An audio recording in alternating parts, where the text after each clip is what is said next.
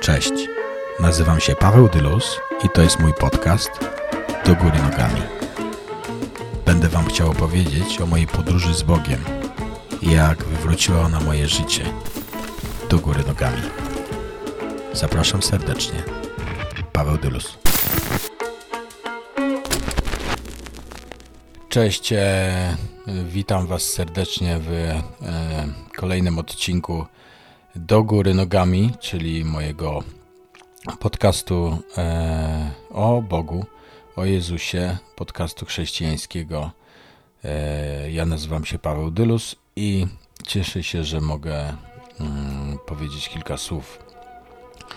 E, chciałbym, żeby, żeby, mm, żeby ten początek naszej przygody e, był związany z tym, mm, jak to wyglądało u mnie, jak, jaka była moja historia.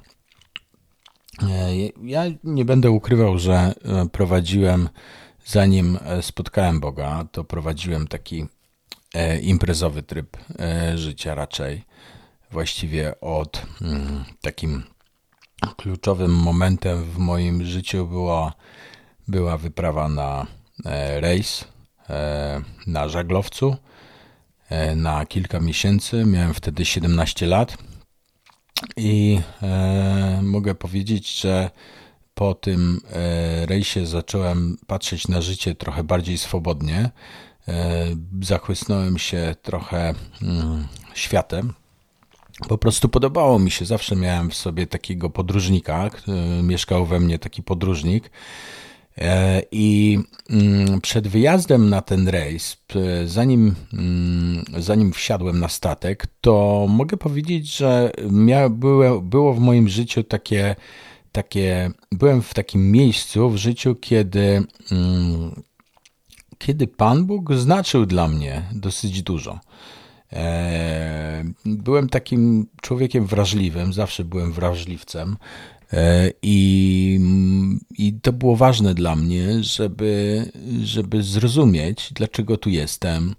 E, ta wrażliwość moja musiała mieć jakiś punkt odniesienia. Czułem, że ten punkt odniesienia e, jest mi potrzebny, że to są takie cumy, które mnie trzymają przy życiu, które mnie trzymają przy jego sensie. I pamiętam, że od małego dziecka właściwie pytałem mojej mamy, e, skąd jesteśmy, jak to wszystko się, jak to wszystko się stało, że jesteśmy tacy, jacy jesteśmy. Jak już e, mama mi odpowiadała, że to Bóg nas stworzył, to zadawałem serię pytań, e, a skąd się wziął Bóg? Po prostu było to dla mnie nie do ogarnięcia. No i znalazłem takie zahaczenie. Pewnie to było związane z jakimś taką rodzinną, kulturową sytuacją. E, znalazłem zahaczenie i, i byłem, e, byłem w jakichś e, różnych grupach, które przyznawały się do tego, że są blisko Boga, że są ludźmi wierzącymi. Ja popłynąłem na ten rejs i, i tam właściwie postanowiłem, e, że, że nie. Że ja, ja myślę, że to jednak wszystko nie ma sensu z tym Bogiem i że ja sobie tutaj sam jakoś to życie poukładam. Wróciłem z tego rejsu.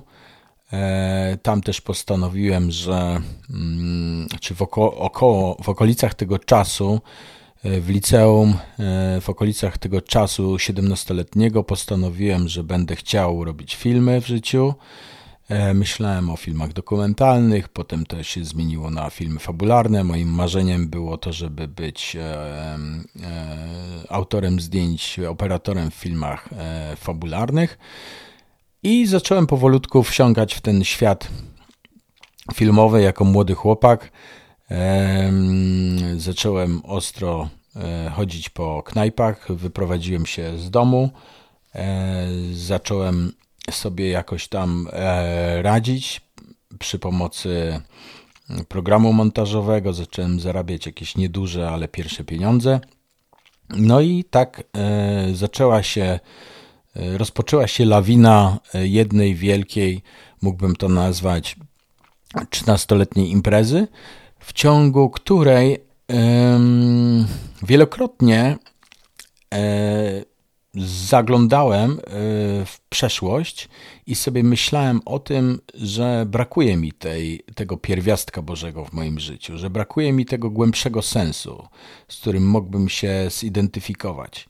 Miałem jakieś takie pomimo tego, że nie do końca rozumiałem to, co, y, to czego dotknąłem jako dzieciak, jako nastolatek, że nie do końca rozumiałem tego, y, tej, tego, tej postaci Jezusa, nie do końca rozumiałem to, co czytam, no bo jak, jak nas mniej interesuje i, i czytamy bez zrozumienia, E, w ogóle generalnie e, jakikolwiek tekst, z którym się nie jesteśmy w stanie zidentyfikować, to dużo ciężej się go przyswaja i tak naprawdę się go nie pamięta. Ale ja pamiętałem kilka rzeczy z Biblii, pamiętałem kilka moich takich doświadczeń osobistych e, podczas modlitwy i miałem taką tęsknotę podczas tego mojego czasu imprezy ale, ale to była tęsknota nie na tyle silna, żebym za tym poszedł, a może po prostu nie miałem wokół siebie ludzi, którzy by mi byli w stanie opowiedzieć o Bogu e, w taki sposób, żebym, żebym po prostu miał ochotę iść z nimi e, wędkować. Po prostu, no, czy tam spędzać czas i na rozmowie o, o Bożych rzeczach.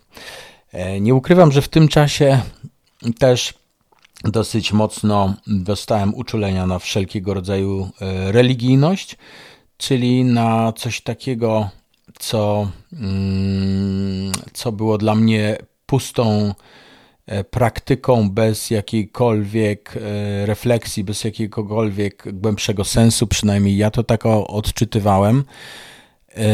No i gdzieś to się wtedy takie narodziło dosyć mocne do tego stopnia, że że bardzo wielką radość sprawiało mi e, bluźnienie, e, czyli, czyli e, obrażanie Boga, obrażanie ludzi, którzy w Niego wierzą.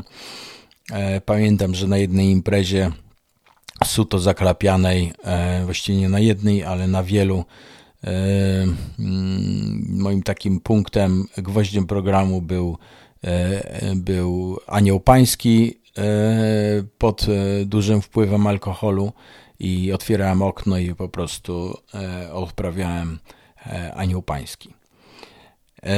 I tak to u mnie trochę wyglądało. Taka, taka, taka jazda bez trzymanki.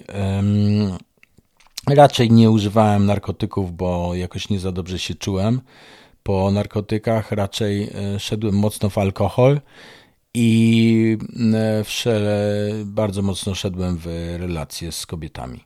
To było coś, co mnie, co mi dawało napęd do życia. O, oprócz mojej drogi twórczej, to było coś, e, co po prostu było dla mnie nieodłączną częścią dnia. E, przychodziłem mm, z knajpy, rano się budziłem i właściwie zastanawiałem się, kiedy, kiedy już pójdę do knajpy, żeby żeby spędzić czas ze znajomymi, żeby, żeby spuścić to powietrze z siebie. Mm, takie mm, powietrze z siebie. Hmm. Może inaczej, żeby wypełnić pustkę, którą wtedy dosyć mocno odczuwałem. Ta pustka zwiększała się z biegiem lat. Yy, tak jak mówię, ta moja podróż e, w sumie trwała 13 lat taka podróż e, imprezowa i oczywiście były piękne momenty, było, e, miałem mm, takich trzech przyjaciół. E, żaden z nich już dzisiaj nie żyje. Było to e, trzech ludzi, którzy, którym bardzo dużo zawdzięczałem. Chyba do dzisiaj zawdzięczam, tak, do dzisiaj zawdzięczam, dlatego że rozmowy, które z tymi ludźmi przeprowadzałem, były bardzo, bardzo mądre. Wszyscy byliśmy pogubieni według mnie przynajmniej, ale rozmowy były bardzo mądre, inspirujące i wiem, że to miejsce, w którym jestem dzisiaj, też jest e, zasługą tych ludzi, których już nie ma. Byli to, byli to e, ludzie dużo starsi ode mnie. Wszyscy, wszyscy z dosyć dużym bagażem życiowym. E, wszyscy poszukujący jakiegoś głębszego sensu w życiu. Niektórzy myśleli, że go znaleźli właśnie w imprezach, w, w, w chwilach uniesienia. mm, w chwilach takiego zapomnienia, może tak. Mm, jeden z tych ludzi spotkał Boga na swojej drodze kilka miesięcy przed śmiercią i, i był uśmiechnięty jak nigdy wcześniej. I, I to jest piękne. Dwójka z tych znajomych, z tego co wiem, nie, nie spotkała Boga. Ja wielokrotnie myślałem o tym, żeby się z nimi spotkać, żeby, żeby rozmawiać i udało mi się to, ale, ale, ale na końcu ich życia niestety nie miałem do nich dostępu albo po prostu czasu, bo moje życie też dostało mocnego przyspieszenia związanego z rodziną plus praca. Ale dlaczego o tym mówię? Dlatego mówię o tym, bo, bo moje balangowanie nie było mm, bezrefleksyjną podróżą do zatracenia, tylko że w każdym momencie właściwie tej jakiejś takiej mojej tej, tego mojego zapomnienia w imprezowaniu e, zadawałem sobie takie pytanie o, tego, o sens tego i stawiałem siebie w takim miejscu, no dobra, i co, i co dalej? I co dalej? I prawda jest taka, że marzyłem też o rodzinie. Patrzyłem na swojego brata, Szymona, i patrzyłem na jego rodzinę, i oczywiście wiadomo, że nie ma idealnych rodzin, ale, ale ja patrzyłem i miałem taką totalną tęsknotę za, za taką normalnością. To jest ciekawe, bo ci, którzy nie doświadczyli imprezy, mają tęsknotę za imprezą, a ci, którzy nie doświadczyli normalności, mają tęsknotę za normalnością. Ale, ale ja myślę, że wtedy dla mnie było czymś totalnie nieprawdopodobnym, że ja mogę być tatą, że ja mogę być mężem, że po tych wszystkich moich doświadczeniach związanych z e, kobietami e, będę w stanie zbudować związek, zbudować relację, która przetrwa dłużej niż rok, dwa, trzy że będę w stanie się komunikować e, z moją żoną kiedyś e, w taki sposób, żeby to się nie kończyło kłótnią. Po prostu myślę, że na przestrzeni tych wszystkich lat, kiedy trwała ta wielka jedna, jedna wielka impreza, rany, które miałem mm, z, w życiu, zaczęły się E, jeszcze bardziej rozdrapywać i zaczęły powstawać nowe i nowe i nowe. I, mm, i właściwie punktem przełomowym dla mnie była e, w 2011 była w 2010-2011 była wyprawa na przełomie 2010-2011 była wyprawa do Afryki, e, gdzie pojechałem do, z Polski starym Mercedesem, z dwoma starymi Mercedesami 190. Pojechałem do, z Polski do Gambii. E, wyprawa była organizowana przez Grzesia Wałęsę i był na tej wyprawie też Tomek Kulawik, e, Kula. E, I mm, ja nie znałem tych ludzi, po prostu oni szukali. Ja byłem na zakręcie, kolejnym zakręcie życiowym, więc myślałem oczywiście o kolejnej wyprawie i kolega powiedział, że jest y, takich trzech typów, którzy jadą do Afryki za 2-3 tygodnie i że szukają czwartego i że czy ja bym nie chciał jechać. I mówię, no jasne, że pojadę. I właściwie nie znając tych, y, tych ludzi, pojechałem z nimi.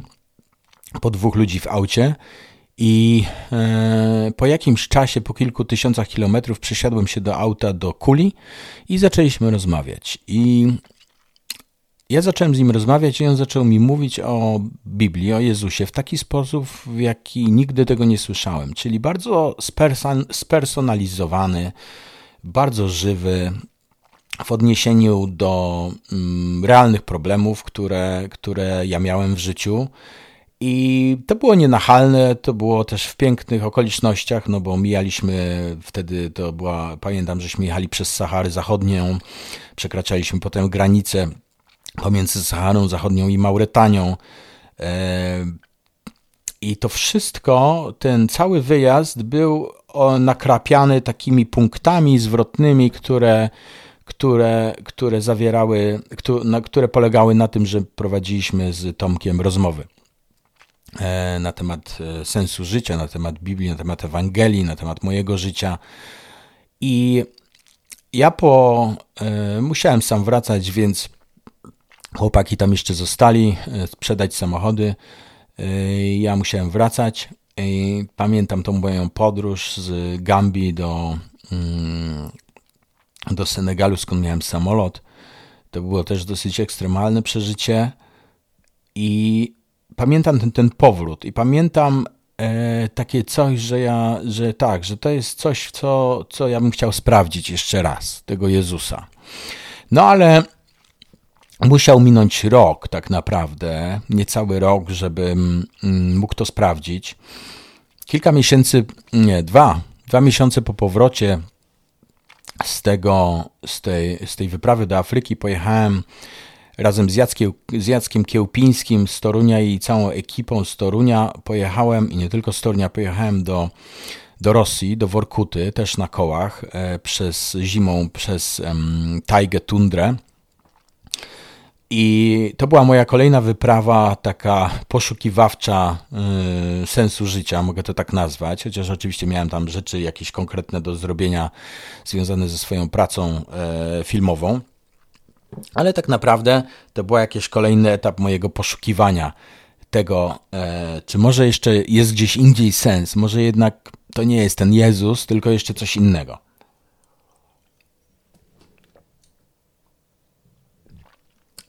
I, i, i to, ten wyjazd to była znowu dla mnie zanurzenie się w taką, w taką dobrą, e, dobrą, dobrą zabawę, e, ciężką pracę, ale też dobrą zabawę w ekstremalnych warunkach, ze świetnymi ludźmi. Ja po prostu się świetnie czuję w takich okolicznościach. Wróciłem Wróciłem z tej wyprawy, było miło, ale po jakimś czasie znowu moje życie osobiste zaczęło się walić. Jakieś, jakaś relacja zaczęła się walić, i ja pod wpływem pewnych osób e, zacząłem zanurzać się w, w buddyzm.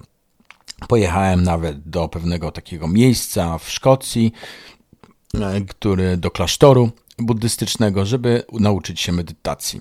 Byłem tam kilka dni, i e, po powrocie zagłębiałem medytację, zagłębiałem e, różne moje zainteresowania związane z buddyzmem, zacząłem czytać książki. I, mm, i nawet nieźle się czułem fizycznie, ale e, po medytacji zacząłem odczuwać taki bardzo, bardzo mocną pustkę, bardzo mocny smutek.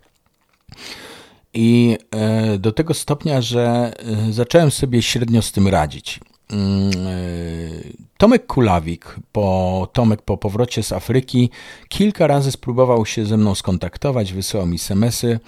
E, w jakichś takich kluczowych momentach mojego życia zaczął się pojawiać. E, nie było tego dużo, nie było to nachalne, ale pamiętam jeden SMS, który otrzymałem od niego i to był adres kościoła w Warszawie. Ja pamiętam, że pewnego niedzielnego poranka postanowiłem pójść do tego kościoła. To było SH Północ na Jagiellońskiej w Warszawie, kościół ewangeliczny i postanowiłem tam pójść. Wszedłem tam, słuchajcie, i pamiętam, jak mnie ogarnęło takie z jednej strony totalne zażenowanie, że jestem w miejscu, gdzie ludzie śpiewają dla Jezusa, co prawda dobre jakościowo, piękne e, pieśni, no ale jednak o Jezusie i o Bogu. E, podnoszą ręce w górę i czułem się zażenowany, ale z drugiej strony tak mnie coś mocno przyciągnęło, a słowo Krzyśka Zaręby, który miał wtedy kazanie, które było dokładnie e, o tym, co ja przeżywałem, było dokładnie o tym, od czego e, się uzależniłem, a były to horoskopy, od których się uzależniłem w klasztorze buddystycznym, bo tam było bardzo dużo tego typu literatury. I ja szukałem odpowiedzi na pytania w swoim życiu. I dokładnie Krzysiek Zaręba wtedy miał kazanie na temat horoskopów, na temat tego, jak Bóg widzi e, horoskopy i że niekoniecznie e, to jest najlepsze rozwiązanie i nie jest to coś, co e, Bogu się podoba. I to wszystko też było w taki bardzo niebanalny, mm, ale prosty, zarazem sposób podane. Było to bardzo dobry, zjadliwy obiad duchowy dla mnie. I coś zaczęło się poruszać w moim sercu. I słuchajcie, ja zacząłem chodzić do tej społeczności, do SH Północ. Zacząłem aktywnie uczestniczyć w tym, co się tam dzieje i pomimo tego, że byłem zażenowany sobą, że podnoszę ręce do góry i że śpiewam dla Jezusa, to we mnie w środku coś tak było, taka radość zaczęła być, coś tak mocnego, że przez pół roku, słuchajcie, płakałem. Przez pół roku, w momencie, kiedy wchodziłem w to miejsce, a potem też w inne miejsca, bo pojechałem robić pewien teledysk na Kubę i znalazłem sobie mały kościół e, Pentakostal, taki church w dzielnicy chińskiej na Kubie w Hawanie. I nic nie rozumiałem, co ludzie tam śpiewają, nic nie rozumiałem, co oni tam mówią, bo słabo znałem hiszpański, to moje, z moich e, oczu po, popłynęły łzy. Dokładnie tak samo, jak miało to miejsce w Polsce. Czyli moje doświadczenie wykraczało poza zrozumienie. To było dla mnie coś tak mocnego, to było tak mocne doświadczenie tego pół roku. Czułem, że po prostu ze mnie się wszystko oczyszcza, co, mm, co się nagromadziło z ostatnich lat mojego życia. Czułem, że, że wszystkie te brudy, które, o których sobie doskonale zdawałem sprawę, że one, że one zabrudzają mój umysł, moje serducho, że zabrudzają moją duszę, że to wszystko, co co, co przyklejałem do siebie na przestrzeni ostatnich lat, czułem, jak to odpada razem z tymi łzami. Czułem, że Bóg po prostu rozpuszcza łzami tą moją zatwardziałość, że rozpuszcza moje zamrożone emocje, że rozpuszcza moje poczucie winy, że rozpuszcza strach przed ludźmi, w tym, że moje życie się zmieniło i że mm, co to będzie, jakim opowiem w swoim środowisku o tym czułem, że Jezus po prostu to wszystko rozpuszcza. I to było niesamowite doświadczenie. Wiem, że, mm, e, że jak to mówię teraz, czuję, że mam wam powiedzieć, że niektórzy z was może jesteście na takim drogowska- takim, takim skrzyżowaniu w swoim życie, życiu, że wiecie, że to nie jest najlepsza droga, którą idziecie teraz i że macie we środku takie pragnienie, żeby coś zmienić. I chcę wam powiedzieć, że z mojej perspektywy i wiem, że, wierzę, że to jest e, nie tylko moja perspektywa. Wiem, że to nie jest tylko moja perspektywa. Wiem, że to po prostu jest przemieniające życie doświadczenie, kiedy mówisz e, Bogu tak, żeby przygarnął mnie do swojego życia. I na ostatnim moim podcaście mówiłem o tej przypowieści o synu marnotrawnym. To jest z Ewangelii Łukasza z 15 rozdziału. I mówiłem o tym, że jak ojciec wypatrywał swojego syna, który wyszedł z domu i któremu on dał połowę swojego majątku, bo jego syn poprosił o go o dziedzictwo, to syn roztrwonił wszystko. Trochę ja mogę się utożsamiać z takim synem, który miał e, kilka rzeczy zdeponowanych od Boga poprzez swój background kulturowy i rodzinny i po prostu roztrwonił to przez 13 lat i, tak, ta, i, i musiał jeść czasami e, taki duchowy, ubogi bardzo pokarm, który, e, który ani go nie odżywiał, ani nie dawał satysfakcji. I ja w, tych, w, tego, tego, w ciągu tego pół roku, kiedy zacząłem chodzić do tej społeczności w Warszawie, poczułem, jak ten ojciec E, z tej przypowieści o synu marnotrawnym nie pyta mnie o to, e, dlaczego tak długo mnie nie było, nie pyta mnie o to, dlaczego ja odszedłem, nie robi mi żadnych wyrzutów, po prostu mnie mocno przytula i ja mogę się po prostu mu wypłakać i poczuć totalną akceptację tego, że jestem przygarnięty, że jestem wolny, że nie mam, e, nie muszę czuć na sobie tego bagażu, tego ciężaru. Poczułem, że mogę po prostu zrzucić ten plecak z kamieniami, jaki niosłem i po prostu go zostawić w tej społeczności. I właściwie wiecie co? E, to jest to, czym chciałbym się podzielić na dzisiaj z Wami. To jest część e, mojej drogi, którą Wam opowiedziałem e, w ogólnym bardzo zarysie. Myślę, że na przestrzeni tych podcastów będę miał Wam okazję powiedzieć więcej o tej mojej podróży, a tych podróż moich poszukiwawczych było dużo, dużo więcej. Kiedyś powiem Wam tylko jeszcze na zachętę, że w pewnym lokalu jak jeszcze wiodłem imprezowy styl życia, postanowiłem kupić e, bilet do Peru i za pięć dni siedziałem w samolocie, bo czułem taką, taką, e, hmm, taką opresję wokół siebie, że wiedziałem, że muszę uciec, że, że muszę uciec. I tak naprawdę oprócz tego, że zwiedziłem wspaniałe rzeczy, to uciekłem do e, bardzo niebezpiecznych sytuacji, które dzięki Bogu e, nie sprawiły, że, że siedzę za kratkami do dzisiaj. E, to tak, to tak tyle właściwie chciałbym Wam opowiedzieć. Dziękuję, że jesteście ze mną i zapraszam do kolejnego podcastu Do Góry Nogami ze mną, z Pawłem Dylusem. To jest podcast chrześcijański. Trzymajcie się ciepło, z Bogiem.